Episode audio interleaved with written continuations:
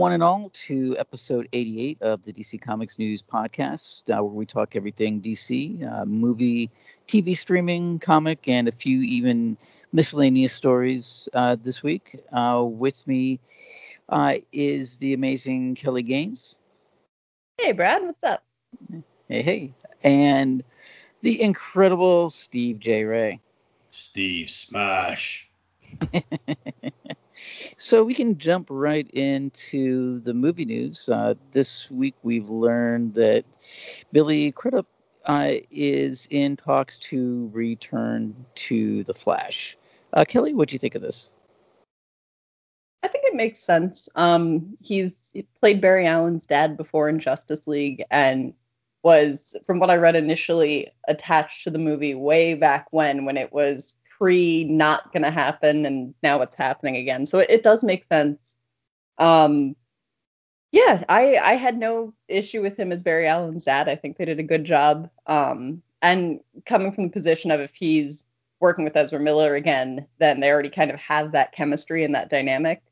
Um, so yeah, I, I do think that is a really good idea. Steve, what do you think? Oh yeah, he's done it before. He can do it again. I mean, he's an actor I've got a lot of time for from roles as varied as, as Dr. Manhattan to Barry Allen's dad to his brilliant work in uh, Mission Impossible. So, yeah, absolutely. He's been signed on since time immemorial, since, like you said, Kelly, before it wasn't happening and then it was happening in the end, and so many in between parallel worlds that now that it actually is happening, he needs to be there because um, Barry's dad is as pivotal to the Flash's um, whole career as a hero as, as anything else is. I mean, the whole in prison for a crime he didn't commit thing, maybe we're going to see some of that story, which has me very, very excited. Yeah, looking forward to that. What about you, Brad? Yeah, I I think Steve, I think you're right. He is an important character, and it's good to have an actor with. Even in the article mentions that he has a higher profile now than he did when he originally was talked about in the role back in the early days of the Flash, you know, movie. So it is cool that he's going to be back and that there at least some kind of foundation from that Flash movie that was, you know, that's been in development for so long, and it's just, and it's another, you know, step towards us getting the Flash movie and, and productions getting back on track. So that that's cool. I'm, I'm glad that he is is still on board. And up next, uh, looks like we got a little bit of a leak of uh, Guillermo del Toro's Justice League Dark script. Uh, Kelly, what do you think of this? This actually looked really cool. Um, I I think I had I, I was kind of looking forward to his take on the movie just on the grounds. I mean, if you can do Hellboy and do it well, then you can most likely do Justice League Dark really well. Um, yeah, it's it seemed like they're still keeping a lot of elements of this script, which I think is a good thing. Um, and it was kind of interesting, I think, the the idea that they're going back into John Constantine having a, a former team um, that we, or not that they are anymore, but at least that that was a possibility. Um, you know, and I, I do really love that they describe him as the chain smoking anti-hero because I think hmm. there's there's he has so many qualities, but the chain smoking is kind of a, I guess a, an aesthetically important one. Um, and I really hope that they do keep the Oblivion bar as like a main staple in the series. I love the fact that all of these kind of creepy elements of uh, of the DC universe have a, a bar that is their hangout and their spot. Like that is really cool. Um, and yeah, I mean, it just it makes me wish that Six Flags wasn't the theme park that has the DC rights because I would love to see a theme park where you could go into the Oblivion bar and mm. watch some crazy magical stuff and have a drink. But yeah, this looks amazing. Uh, Steve, what do you think? I'm, I'm still kind of bummed that Del Toro's Justice League Dark movie isn't happening anymore because I love this guy from his super blockbusters like the Hellboys, like you said, Kelly, and um, oh god, was it Pacific Rim? And then he can do pure art like The Devil's Backbone and Pan's Labyrinth. The, the guy's just a genius. He's just a wonderful director. But as soon as I saw this story, I was sold by the words Zatanna and Constantine. That's it. That's all you need to get me in. Those two characters in a movie, and I'm signed on. But then you add Shadow Pact and Swamp Thing, and the fact it's going to be all eras of Justice League Dark. I even mention Detective Chimp. So, oh, I want to see this script, and if any elements of it are still going to carry on into J.J. Abrams' TV show, I'm there. Um, Justice League Dark, as you all know, I've killed you all with it. It's my favorite ongoing series right now in, in, in comics. So, uh, a movie or a TV show based on them, I'm there. I'm just there. What about you, Kelly? Or um, even Brad? uh, you know, I, I agree with both of you. I, I've this this story struck me really cool about the Oblivion Bar and Shadow Pact right now because I've been rereading some of the Shadow Pact stuff. And one of my favorite thing about that is the Oblivion Bar. So that is such a cool thing to still have. And Steve, like you were saying, I hope that they bring in elements of this script because Del Toro's a, a, great writer as well as a director. So the ideas he have, I'm sure, would be amazing. And from what I can tell, it would be really really cool. So I really do think that they should bring some of this into uh, in, into the series. So, and J.J. Abrams, if you're listening, please find the script and incorporate it somehow. And you know, Kelly, it's funny that you mentioned the um, the chain smoking. I always thought that that was one of the most badass things about John Constantine because this is a guy who knows that if he dies and goes to hell, he's going to have to face a serious reckoning in the worst possible possible places to be. And yet, what does he do? He chain smokes. You would think that he would try to stay alive, but he chain smokes. And I was like, man, you go, John. but um, yeah, I, I, think that that this would be. I, I kind of like when these things leap because it is kind of you know very interesting to see what might have been. And you know, Steve, also like you were saying with Detective Chimp and all these other characters, they can bring in. Uh, that's amazing too, and this is going to be shaping up to be a pretty great time to be a uh, Zanta, uh, Zartana fan. So I'm, I'm looking for. I would love that too. So yeah, I'm I'm I'm down for anything coming through to the to, to the TV show. And we also learned that there were the Justice League movie that we saw, there was a big battle scene between Atlantis and Parademons that was cut. Kelly, what do you think of this? I I don't know how to feel about this exactly because we're we're still going to see the Snyder cut at some point, so I assume a lot of this footage is going to make it back in. Um, and I think it would be cool. I I feel like it'll have a really interest, or at least it'll sort of raise the stakes of the film more. That was kind of my initial complaint about the film we actually saw was that it just didn't. We kind of raised the stakes up really fast, introduce a bunch of characters, and then everything is resolved, and it's it's just over. So a, a huge battle scene would be cool. Um, I'm dying to know what was too violent for them to leave in, because that, that's if that is the reason it was cut, then that is a very interesting reason. But uh, yeah, I I'll hold out hope for the Snyder cut, and I do kind of want to see how this plays into everything. If this is a bulk of what gets added in, if it's just maybe an extra couple of minutes, I mean, we'll see. But yeah, I I would be down for a Atlantean Parademon War. What about you, Steve? Always. I mean, the more I hear about this film, the more excited I get, and the more frustrated I get as to what did they leave. I mean, when poor Zack Snyder had to leave because of the, the, horrible tragedy that befell his family. I was actually excited that uh, Joss Whedon was coming on board because he did some great things with the first Avengers movie, but his reshoots, I mean, watching the Justice League we got, you can blatantly see which are the reshoots and which are the original Snyder shots. And they're just like two different films that have been stuck together with duct tape in the worst way possible. So the fact that he's getting to reshoot those reshoots himself, insert them in the way he wants, battle scenes, Darkseid. Oh, I, I just can't wait. The more I hear, the more I want to see, and the more distressed I am that all this good stuff was cut out. And when I hear stuff about Cyborg and uh, robotic limbs and half man, half spider, and Superman in the black suit and everything else. Um, 2021 cannot come quick enough, especially after the horror show that was 2020. So yeah, I, I can't wait to see this. What about you, Brad? Yeah, this is. I'm with you 100%, Steve. That the more I hear about this, the more excited I am.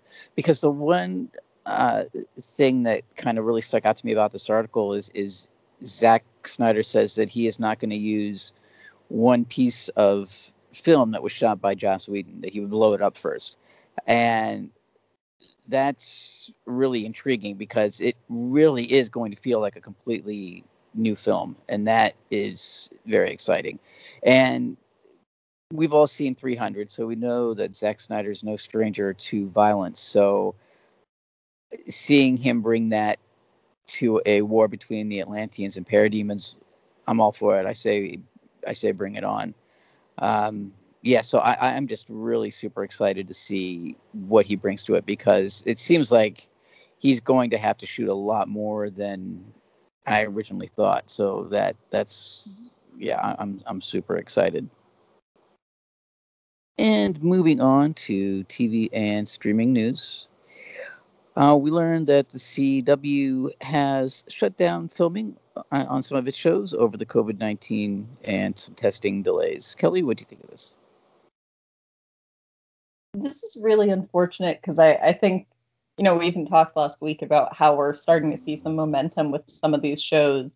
Um, and it just feels like we're getting to the end of the nightmare in a way, but we're not at the end yet. And it's not over. And it's I, I think the main point was that they don't know yet how sustainable it's going to be to keep filming when test results are delayed. And if, you know, so even if they get through this first batch of testing, um, you know, they would need to know on set that they can continuously have tests, have them administered quickly and get the results back fast. And that's just not necessarily the reality right now. Um, and it, it's unfortunate, but I understand why they're hesitant because I, I would much rather the world actually kind of beat this faster than have a bunch of TV shows, but then a gigantic outbreak come after that. Um, so yeah, it's it's unfortunate, but I do understand it. Steve, what do you think? Exactly what you said, Kelly. Spot on. It's sad, it's upsetting, but um, better late than never. That's a famous saying because true words have never been said. I want these series, but when it's safe, healthy, and responsible to get them. Uh, if this means that everyone involved with making these shows is hale and hearty and can then make 10, 20 seasons after this, that's a lot more important than when we get the next one, as long as we get the next one. So, bummer, um, longer wait, but worth it, I think. What about you, Brad? Yeah, I, I echo echo what you both said. Uh, it's unfortunate but necessary, and I would rather have it be something that's delayed rather than rushed, and then uh, you know a huge breakout and everything goes on lockdown again. I think that for the time being, these temporary shutdowns are going to have to be a new normal, and I can live with that if it means that we get you know back to normal quicker. So yeah, I'm just glad that you know at least everybody is still healthy on the sets it seems. So that's good too. So it's just it's just something that we have to deal with in these crazy times.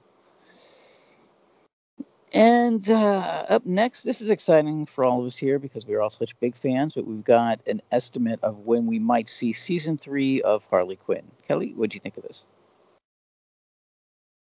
I'm so excited, but it's so far away. like I the end of 2021, I can't even wrap my mind around the end of this month yet. So, I mean, fine. I'm I'm just glad that we know for a fact that it's happening.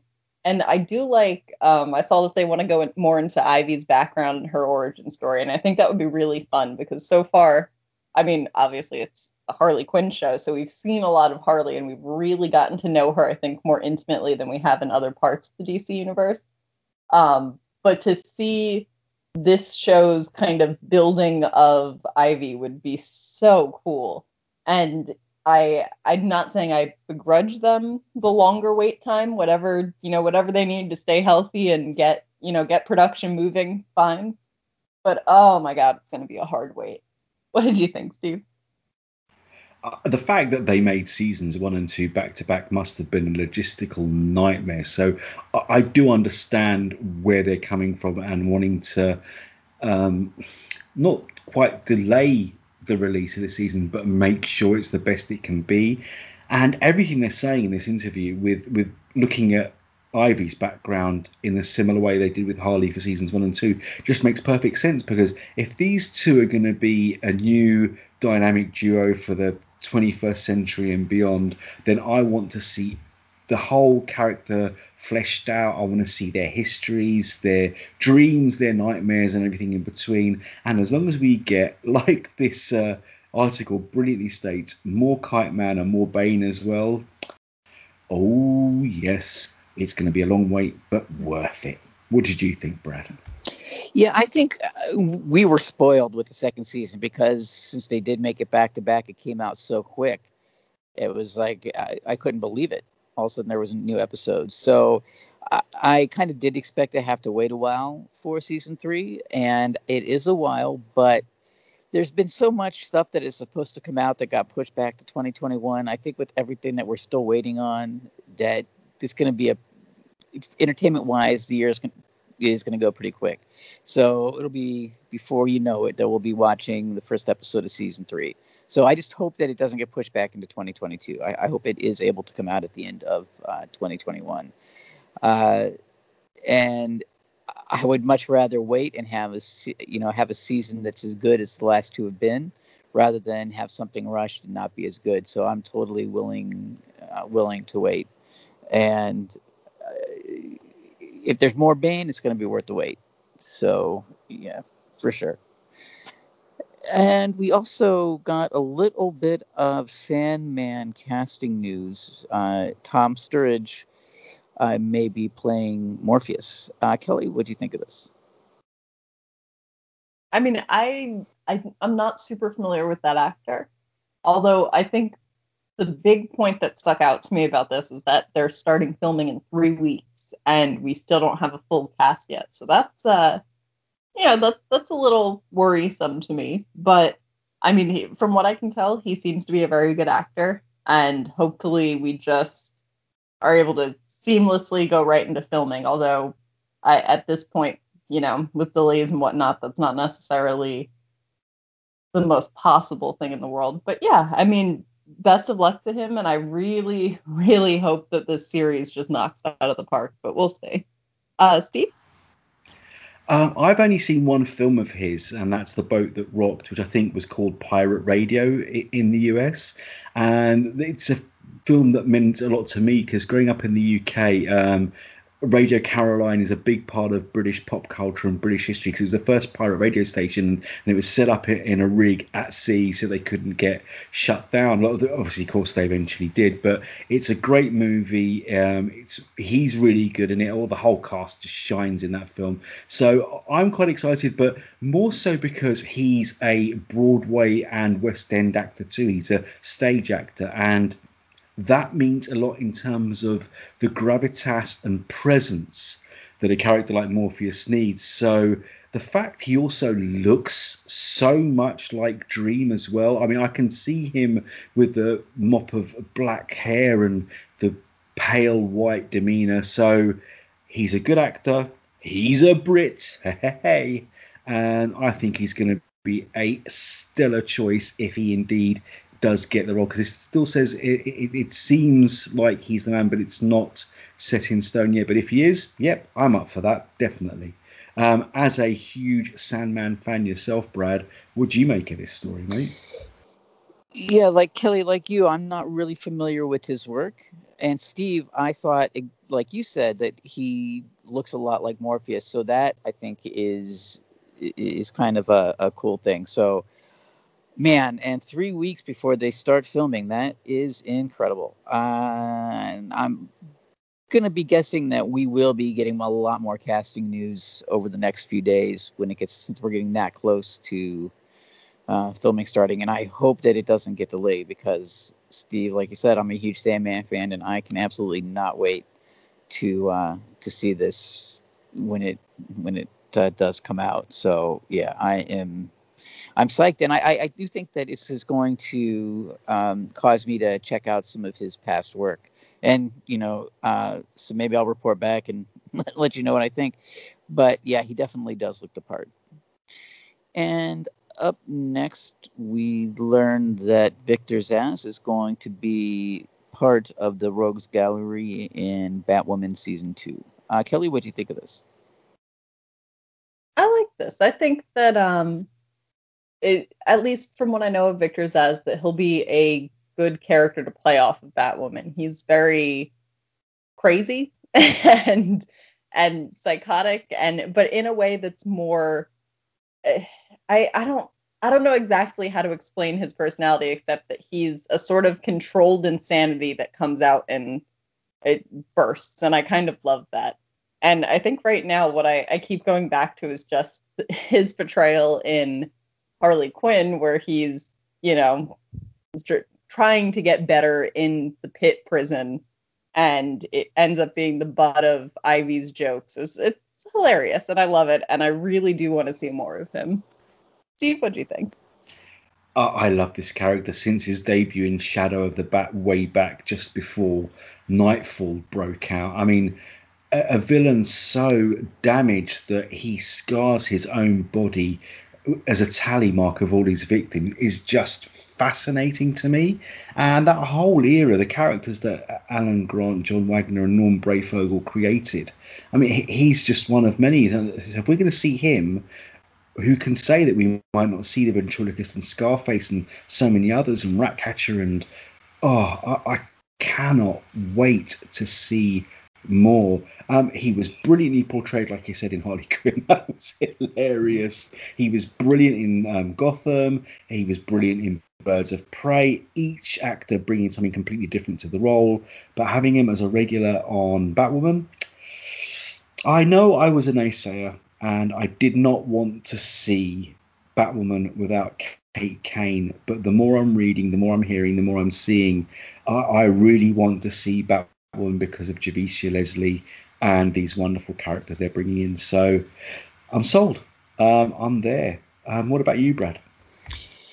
Yeah, I, am excited about this too. Uh, you know, Gotham, even though it was a big network show, it was very dark, and Victor Zsasz is a character that is very dark. So I think that this might be a hint of what we're going to get in the second season, and it might be uh, a little bit of a darker season than we're used to on CW shows. But uh, he is a, a, a great character, and it's a character that's been used a lot in a lot of different ways recently, like in uh, Harley Quinn cartoon and in the movie and in uh, you know in Gotham. So yeah, it seems to be a another character that's having its its day in the sun. So yeah, I, I, think Batwoman might have met her match with this character. So we uh, we shall we shall see soon.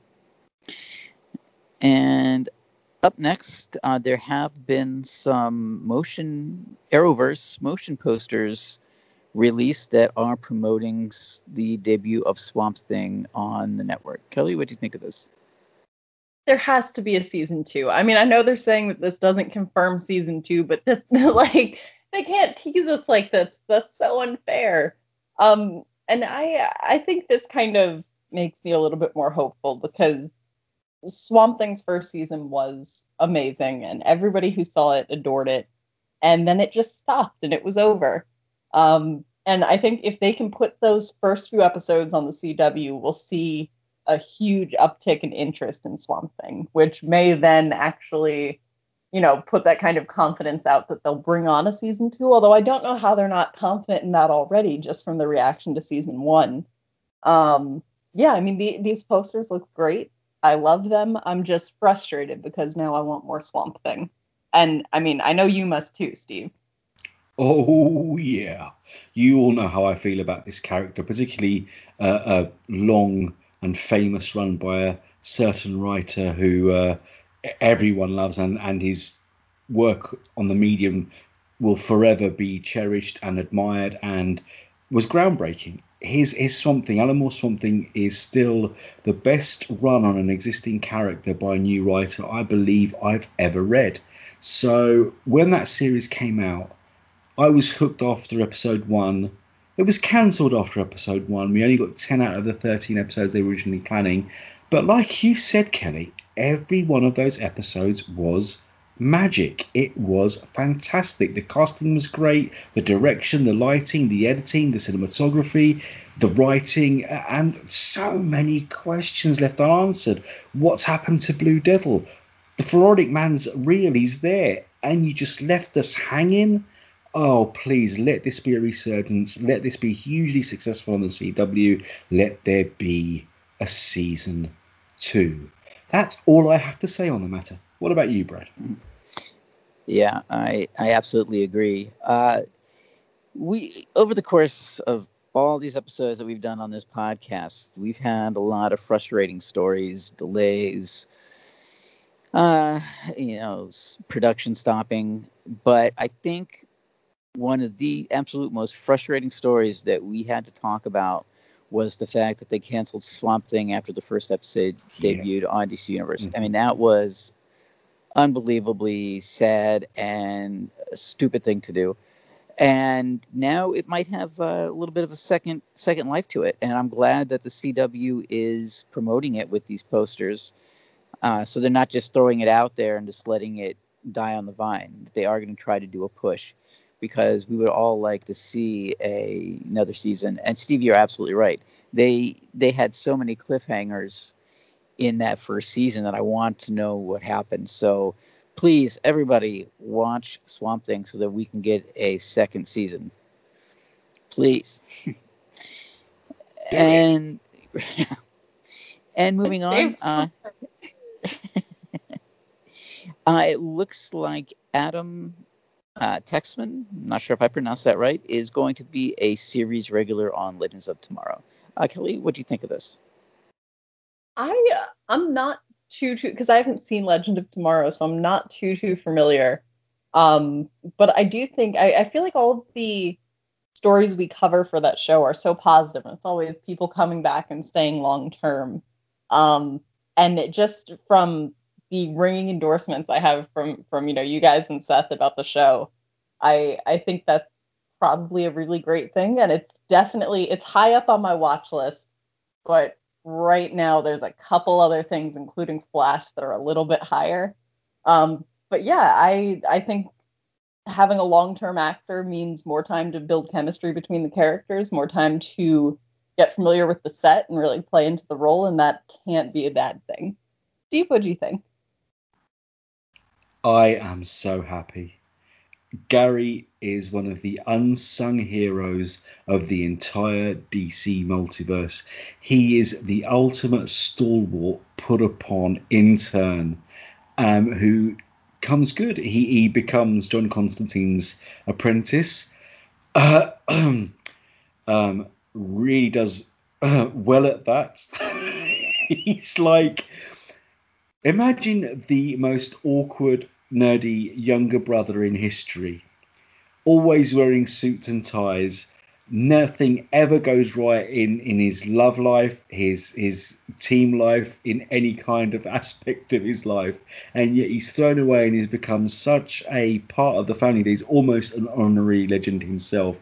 He is a brilliant actor. The character is adorable, annoying, and everything in between. So the fact that he's fine, I mean, I thought he was a series regular as he is because he appeared in virtually every episode of the last season. But the fact he's officially one now, good for you, Adam. Proud of you, my friend. Can't wait to see more of Gary. Really looking forward to it. Uh, Brad, what did you make of this story? Yeah, Kelly, I'm a little bit behind too, but I love, like you were saying, the positivity around this show. Uh, we have been hit with some kind of bad news with um, Supergirl ending after next season. But uh, Legend of Tomorrow just seems like this show that just will not quit. The fan base just absolutely loves it, and it's really found kind of a really good niche. So I, I love these stories where these characters are now series regulars and we keep expanding on on the story and on, on the character base. So yeah, I think this is this is good news.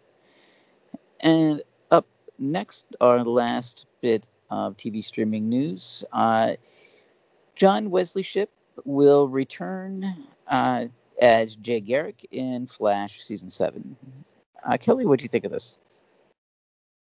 This is exciting, and I I'm not completely caught up on Flash, but I do know who this character is and that he kind of had a a cliffhangery send off the last time we saw him that we didn't know exactly where he was going to show up again, if he was dead or not.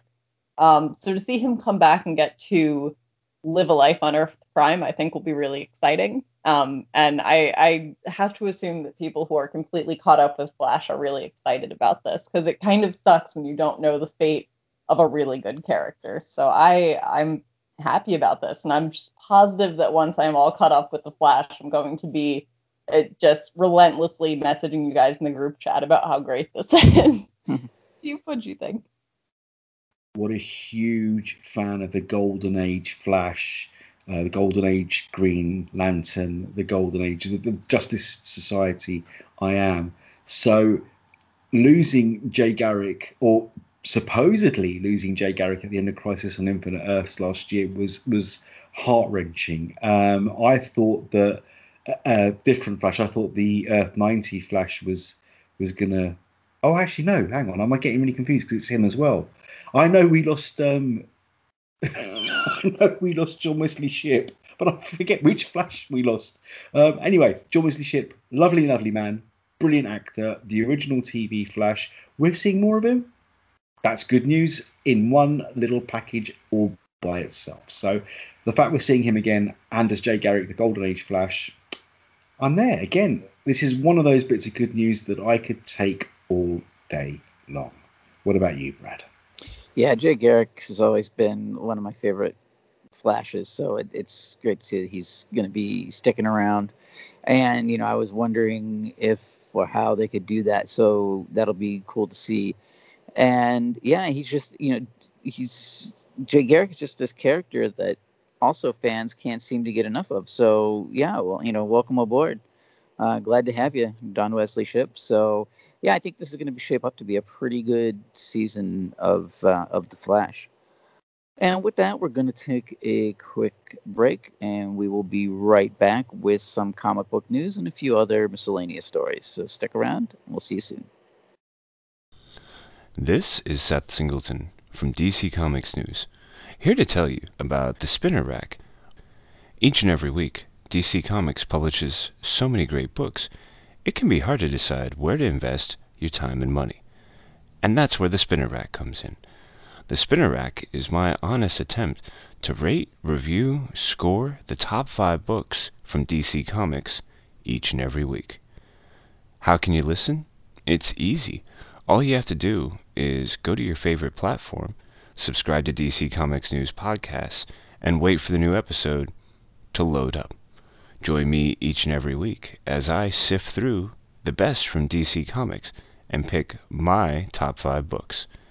Can't wait to share them with you and to hear your scores when you share them with us, right here on the DC Comics News Podcast. First, there was the DC Comics News podcast. Then came the Spinner Rack. And now, the third show brought to you by the guys that brought you all that other stuff I just mentioned. I Am the Night. A story about the stories. A show celebrating Batman, the animated series. Week by week, episode by episode just when you thought it was safe to put on a pair of headphones. I am the night.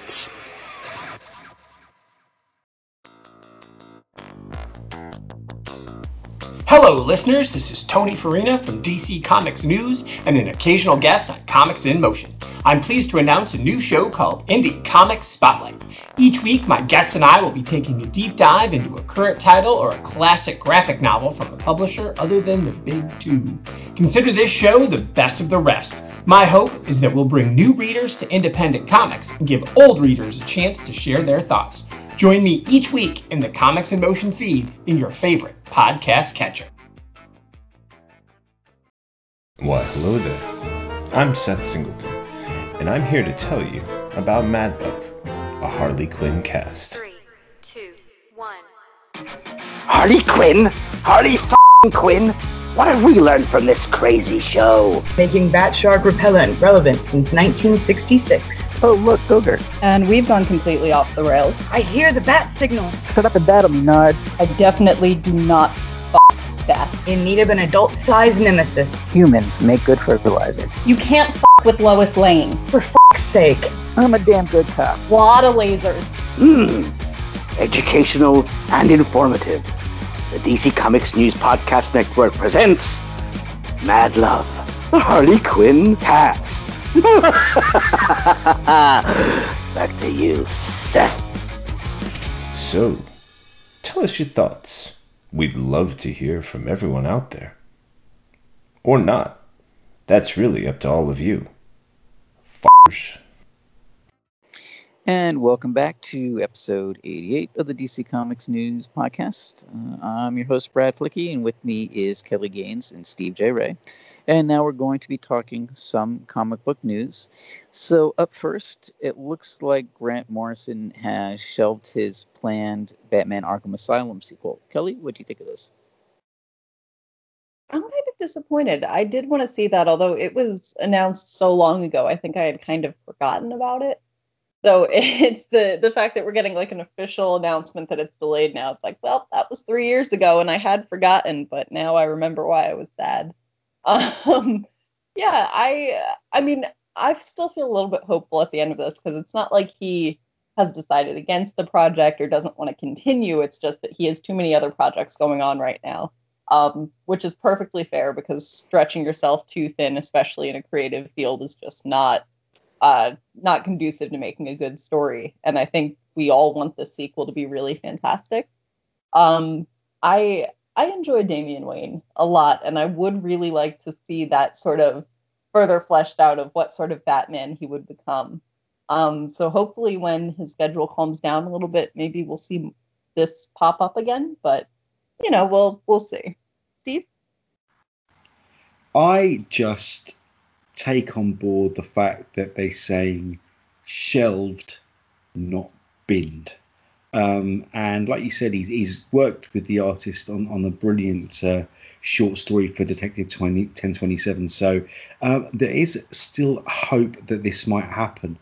So anything that shows, like you said, Kelly, more Damian Wayne in the future as a possible future Batman, I'm happy with because when last we saw him, he'd quit being Robin. That was it. He'd had enough. He'd he was at war with his own father, and that's how they're leaving Teen Titans. Or maybe the last two issues will change all that. But um, a possible future with Damian as Batman and a sequel to Arkham Asylum, I'm there. As a Batman fan, how could I not be? What about you, Brad? Yeah, I'm pretty optimistic that this will happen at some point down the line. Uh, you know, like Steve, like you said, he's he's he came back for the short story in 1027. So I think that hopefully that'll get the gears turning and he'll be able to uh, get back to it when his schedule uh, clears up a little bit. So keep the faith, keep your fingers crossed. But I think that at some point we will we will see this see the light of day. So we'll see. Up next, uh, speaking of uh, delays, Amethyst, uh, the, fina- uh, the finale is going to be delayed by nine weeks. Kelly, what do you think? I mean, this is unfortunate, but I it's to be expected. Um, I remember, I guess it was the last New York Comic Con watching the WonderCon panel or the Wonder WonderCon panel, the Wonder um, Wonder Comics panel, and I Amy Reeder was so enthusiastic about this character and so excited. So I think the fact that in this time period they've only gotten up to issue five is mostly just related to COVID. Um, and you know it's it's unfortunate, but hopefully she'll come back and be able to end her run strong. Although I don't, I'm not sure that it's ending here or if this is just, you know, she's still building towards it. I didn't I didn't see that too too clearly. Um, but yeah, it's you know it's to be expected at this point. There are going to be a lot of delays, and nine weeks is a lot, but it could be more. So we'll see. Steve? Yeah, I'm really disappointed by this book because I've been loving this series. And as you said, Kelly, Amy Reeder is a lovely human being and a talented, talented woman. When you think that when this series started, she was penciling, inking, and colouring and writing the book. Um, as soon as I saw they had to bring in a colorist with I think issue three or four, I thought, oh, maybe she has taken on too much. Then the COVID delay came, and I thought, oh no. And now this, um, we're waiting for the last issue of a six issue miniseries, and it's been since like August when we got the last one. But as she says, this means that she's going to be able to do it properly, finish it, and maybe we'll even get a bumper issue like we did with the long delayed Doomsday Clock 12 as well. It's going to be even bigger and, and better than what we expected. And like I said, she's such a talented creator. She's she's writing, penciling, and inking um, even the series finale. So it's going to be two months, or actually after COVID, probably more like five or six months later than we originally planned. But um, if it's going to be as great as I think it is, and it matches up to the other five issues, I think well worth the wait. And I know the series has done well. They've got a trade paperback uh, or hardback even coming in February apparently. So if this means more for the character after the end of because uh, she's a member of the new Young Justice team. When that series ends, this means she can get her own book again. Count me in. Yeah, looking forward to it. Sad it's delayed, but it's coming. Brad? Yeah, I think you know because of COVID and how much work she does have to put into it, I think it, it's completely understandable that it may have to be delayed a little bit. And in the end, we're just going to get a better final issue because of it. So I think that it's just one of those things again where it's par for the course, and we just you know it's it's just the way things are now. But we are going to be getting a good finished product. Uh, and Steve, like you're saying, you know, with the hardback coming out in in February, we will hopefully be able to, you know, give the character her own book again. So, uh, yeah, I think I think it'll be worth the wait. And up next, uh, some of the classic milestone comics are being re-released digitally, uh, including hardware and icon. Kelly, what do you think of this? This is so exciting. I can't stress enough how happy I am about the relaunch of Milestone. Um, and it, it does make sense for them to digitize and make these books available ahead of the relaunch just to sort of familiarize anyone who's forgotten about the characters or bring in new fans. I mean, that's you know that's just great marketing. Um, yeah, I this is the perfect time for Milestone to come back. It is such a good collection of characters. And I think Hardware is actually one of the ones that I haven't read yet. So I am really excited to catch up with Hardware. Um, yeah, th- this is a fantastic idea. And I, as much as I harp on digital comics, I will be downloading this one. Deep, what do you think? As soon as I saw this news story, I shared it with about 10 people. Um, fantastic. What a way to bring readers into the fold. I, have got some friends who only recently, after years of me badgering them and throwing books at them and slap, smacking around the head with how amazing comics are, who have succumbed and finally um, got the bug and now they're hooked. My work here is done. And Milestone is one that's really interested one of them and I said, well, it's coming back. You need to check this out. The fact that these books are going to be available digitally as a taster, as a teaser, so you can see these characters as they were when they first created before we get them reintroduced to a brand new audience. This is genius marketing. This is great news, and this is something that makes me very, very happy. And I'm sure it does to you as well, Brad. Yeah. Yeah, because uh, I I haven't read these comics at all. Uh, they came out at a time when I wasn't collecting. So having this easy way to catch up is going to be really cool. And as much as I bemoan digital comics, it's instances like this where they come in really handy because I don't have to go to eBay and wait for it to show up or, you know, you know track them down, I, I can just go to Comixology or wherever and order them and read them right on the spot. So I I, I think like you were saying, it's it's great marketing. Uh, I'm all for it. I uh, I'm actually looking forward to reading these stories because I haven't had the experience of reading these stories, and I am excited for this to you know to see Milestone be relaunched because kind of like you were saying, this is the perfect time for it. So this is a great great way to be able to get caught up. And up next, uh, looks like Phantasm will be making a debut in the Batman Catwoman series. Uh, and uh, that won't be all. We'll be seeing more Phantasm after that. Kelly, what do you think? I love this. Um, Mask of the Phantasm was one of my, I wouldn't say one of my favorite movies as a kid, but it's a movie I saw at least 10 times as a child. So I, I do have a special place in my heart for Phantasm. Um, and just, I mean, morbid as it sounds, I remember watching that and thinking, wow, Batman's own fiance is is not a good person. You can't trust anyone. And you know, maybe that's how I learned about the world. but I'm very excited to see that this character is not only making a comeback, but is going to be featured in upcoming stories and is enough of a pivotal part of the DC universe at this point that you know it's important to kind of bring her back into the fold and start um you know including her in main titles so i am really really excited and there's a, a small part of me that's like, all right, this might give us enough of a enough leeway here for her to maybe show up in Harley Quinn at some point because now I think DC villains and I think, okay, but how would Harley Quinn show them? So we'll see. But I, I'm very into it. Steve, what do you think? Oh, Kelly, wonderful.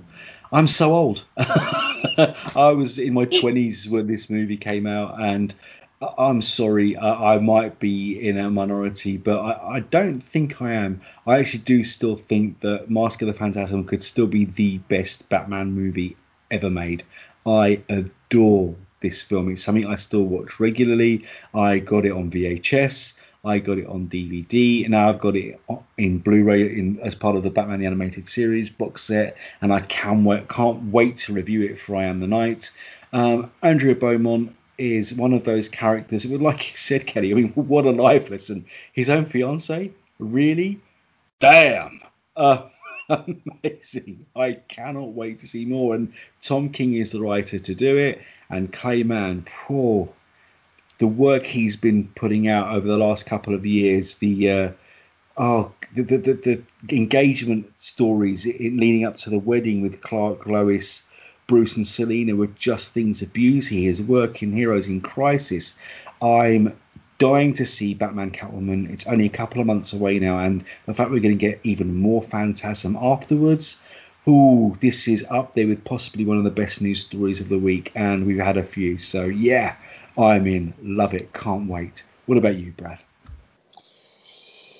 Yeah, if you look at a character as iconic as Harley Quinn, she got her start on the Batman animated series, which just goes to show how important that series was. And like you both have said, this is such a fan favorite. I mean, people love this movie. And Steve, you're not alone in thinking that it's one of the best Batman movies ever. I mean, so many people have said that over the years. And this character is well loved. And seeing seeing Phantasm be introduced into the DCU, I think is an amazing thing, and I spe- especially in the context of the Batwoman, Catwoman series, because she was Bruce Wayne's fiance and all that. That could be a very interesting story. So yeah, I, I'm super excited for this, and it makes me more excited for the Batman Catwoman series, like you were saying, Steve. So yeah, this is really exciting. And our last bit of comic news uh, Wonder Woman Earth One, Volume 3, is getting released in March of 2021. Kelly, what do you think of this? This is fantastic. And I'm also, I'm glad that it's coming out in March because I read um, the first arc. I think I, I'm up through volume one of Wonder Woman Earth One, and I haven't read the second one, but I have it on my shelf. So this means that I have until March to read that, and I am pumped because I, I will actually get it done then. Um, yeah, this sounds awesome. Maxwell Lord versus the entirety of Paradise Island, and Wonder Woman having to call back all of the uh, the distant Amazon tribes for the first time in a millennium. I mean, this sounds amazing. I am definitely on board. And I love the Earth One titles. They're just so creative and so eh, they're condensed enough that you can have huge gaps between each arc and you still feel like, okay, I remember what's happening. I know who these characters are because it tweaks the characters just a little bit, but just adds enough of um, you know, what's true to them to make it still familiar. So I I love this. I am very excited. And I have time. Um, Steve, what do you think? Everything you just said. That's what I think. Um, the Earth One stories, again, you just are astounded by the talents of these writers and artists. That they get characters who've been around for 80 years, and this is all of them Batman, Green Lantern, Wonder Woman, all of them been around for 80 plus years now.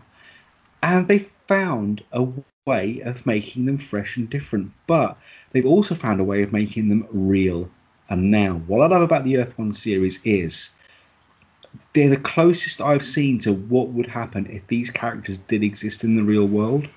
So I'm so excited. I mean, when you get a dream team like Grant Morrison and Yannick Paquette uh, making this series as well, I mean, just the art we've seen in this article has me dying to read it. March, my birthday's in March, so if this is out in early March, guess what I'm getting myself for my birthday? Wonder Woman Earth 1 Volume 3. And that's all I have to say about that. Brad? Yeah, I'm excited too. I, I, I am a big fan of the Earth One books, and I'm glad that they are kind of back on the rotation of being released. A few months ago, we got Green Lantern uh, Volume Two, and now uh, March is just around the corner, really. So we won't have that long to wait for One Woman Earth One Volume Three, and and I think we all want to see how the story wraps up. So yeah, I'm I'm I'm excited. And Steve, like you're saying, this is a it's a great a great team behind this book, and this the the Earth One stories are all.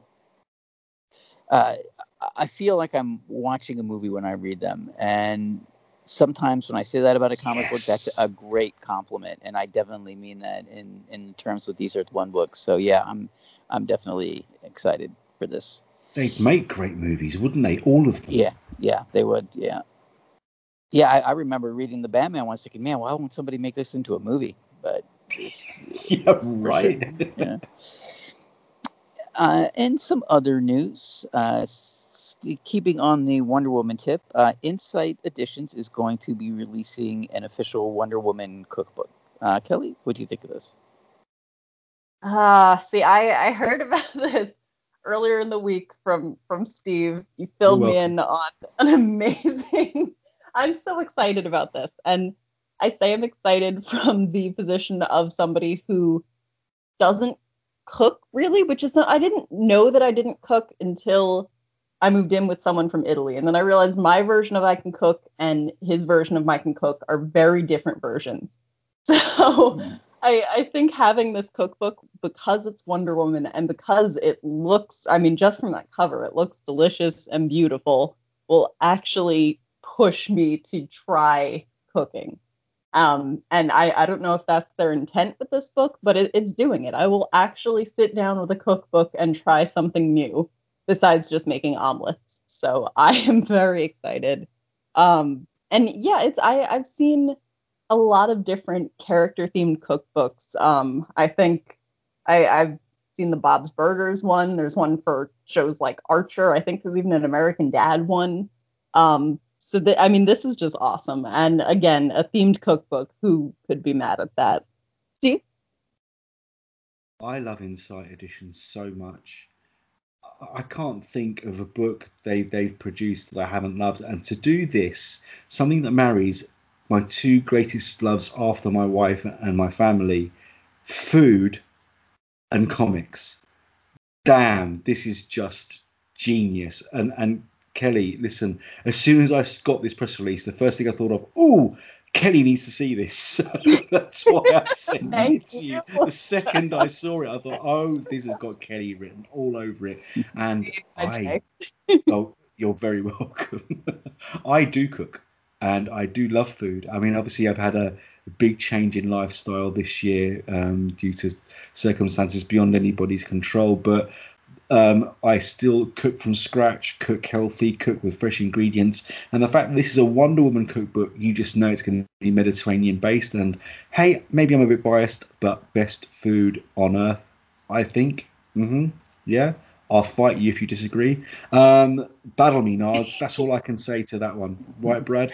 Um, so I am dying to get this book because it sounds yummy. What about you, Brad?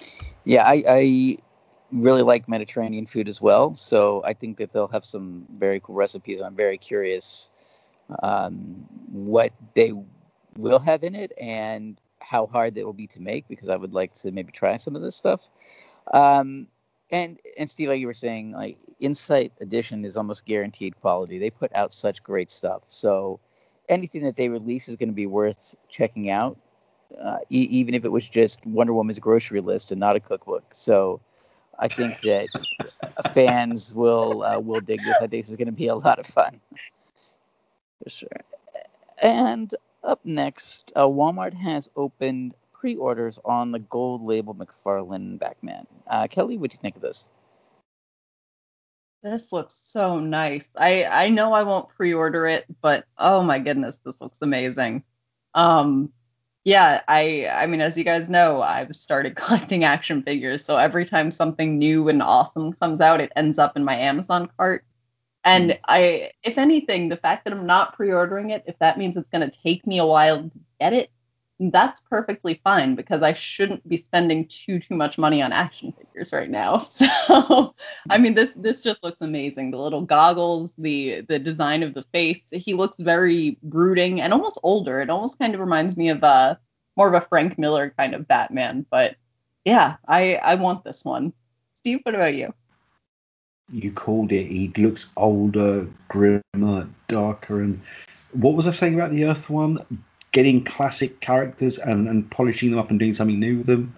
Uh, this is a very different looking Batman. And McFarlane Toys do it again. The one thing I would change, and maybe Brad, you back me up on this. Do you remember Todd McFarlane's original Batman story when he took over Batman Year Two from Alan Davis? The cloak that's the only thing I would Oh, yeah. change. I would have another one of those capes that takes up the entire skyline. That it's actually impossible. He'd be tripping up over it every time he took a step. But that's one thing I love about McFarlane's Batman and McFarlane's Spawn is that cape. But yeah, this figure looks cool as really, really, really, really cool. So Kelly, your willpower is strong. If I was a an action figure collector, I, I, I'd be finding it very tough right now not to pre-order this one. So I bow to you. You are a strong, strong lady. Um, Brad, what do you make of it? Yeah, Todd McFarlane figures are just so incredibly detailed, and the work and love that goes into them is just just amazing. And this is, I think, definitely a figure that you don't play with, that you put on a shelf and and display it. Um, yeah, it's just the, the detail and the cape, and like you were saying, it's like a, I was getting that Kelly, like you were saying, the Frank Miller vibe from this as well. And I got to say that if you want it, you better pre-order it now because it, it's they're not exactly sure how many numbers of this are being made. So this might be hard to get. So Kelly, you may want to reconsider because you may be Oh no. paying more for it later. But to those of you who are trying to get this, good luck and Godspeed. And may the odds be ever in your favor because I have a feeling it's not going to be too easy. And the last bit of news we have today is that there is going to be a Batman scripted podcast called Unburied. Uh, Kelly, what do you think of this? I love this. I and I'm definitely going to listen to this because it's I mean they mentioned Spotify and Spotify is my podcast place. That's where I listen to us. That's where I listen to everything. Um yeah, th- this looks awesome. I mean there's no real details on what they're going to be getting into, but in any case a scripted Batman podcast and even just the title Batman Unburied sounds awesome. So I I will be absolutely listening to this. Steve, what about you? You already know both of you how much I love audio dramas, scripted podcasts. I live for them.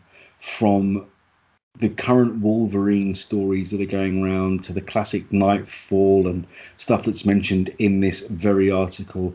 As soon as it was announced a few months back and we talked about it on the show that Spotify would be doing scripted podcasts, I just leapt for joy. I mean, you you can't see me right now, but I'm doing my famous Steve jig that's wearing down floors and breaking through ceilings and, and making me look like some kind of um, breakdancing nightmare. Uh, I am so happy by this news. The fact that the first one they're doing is Batman. Really? Thank you, Lords of Audio Dramas, for making my dreams come true. And like you, Kelly, I live on Spotify. My commute would not be um, anywhere near the fun, amazing thing it is without Spotify. Um, I can't read on buses, so I have to listen to something, and that's what keeps me going. Like I said, I listen to our shows on Spotify. I listen to other people's shows on Spotify. I listen to music. I listen to books. I listen to everything on Spotify. Batman Unburied. Oh, please stay unburied because I want to look at you and listen to you for years and years and years and years and years and years and years. What about you, Brad? Yeah, I, I think this is a great idea. I think Batman's a character that lends itself great to the idea of uh, a scripted podcast. And Steve, I knew that you would be over the moon about this because you are such a fan of Oh, audio yeah. dramas. So yeah, I knew this was going to be big for you. But I, I, I must be the only person who just goes to Apple Podcasts. So I may have to jump ship to Spotify so I can so I can hear this, unless they do like they did with the Wolverine and did a delayed release on Apple. But um, but we'll see. But I think this is going to be uh, a really cool thing, and I, I'm curious more about what the story is going to be about. Uh, so yeah, hopefully we'll learn more soon. And with that, that wraps up another episode of the DC Comics News uh, podcast. Uh, you can find DC Comics News and the podcasts uh, wherever you listen to podcasts Apple Podcasts, Spotify, Stitcher.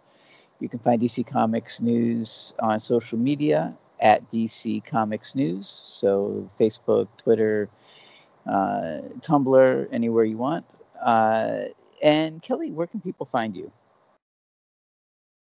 You can find me doing opinion and editorial pieces for DC Comics News and also on our other podcast, Mad Love, the Harley Quinn cast. And you can find me on Twitter at Kel Gainswright. What about you, Steve? Most weeks I'm making this wonderful show with these wonderful people and having a wonderful, wonderful time. Um, every week you'll find me on my own little show with my son or a guest star talking about Batman, the animated series, on the I Am the Night podcast. I'm also infrequently a visitor on the Mad Love Harley Quinn cast too, which everyone should listen to because it's more fun than should be legally allowed to listen to or to make.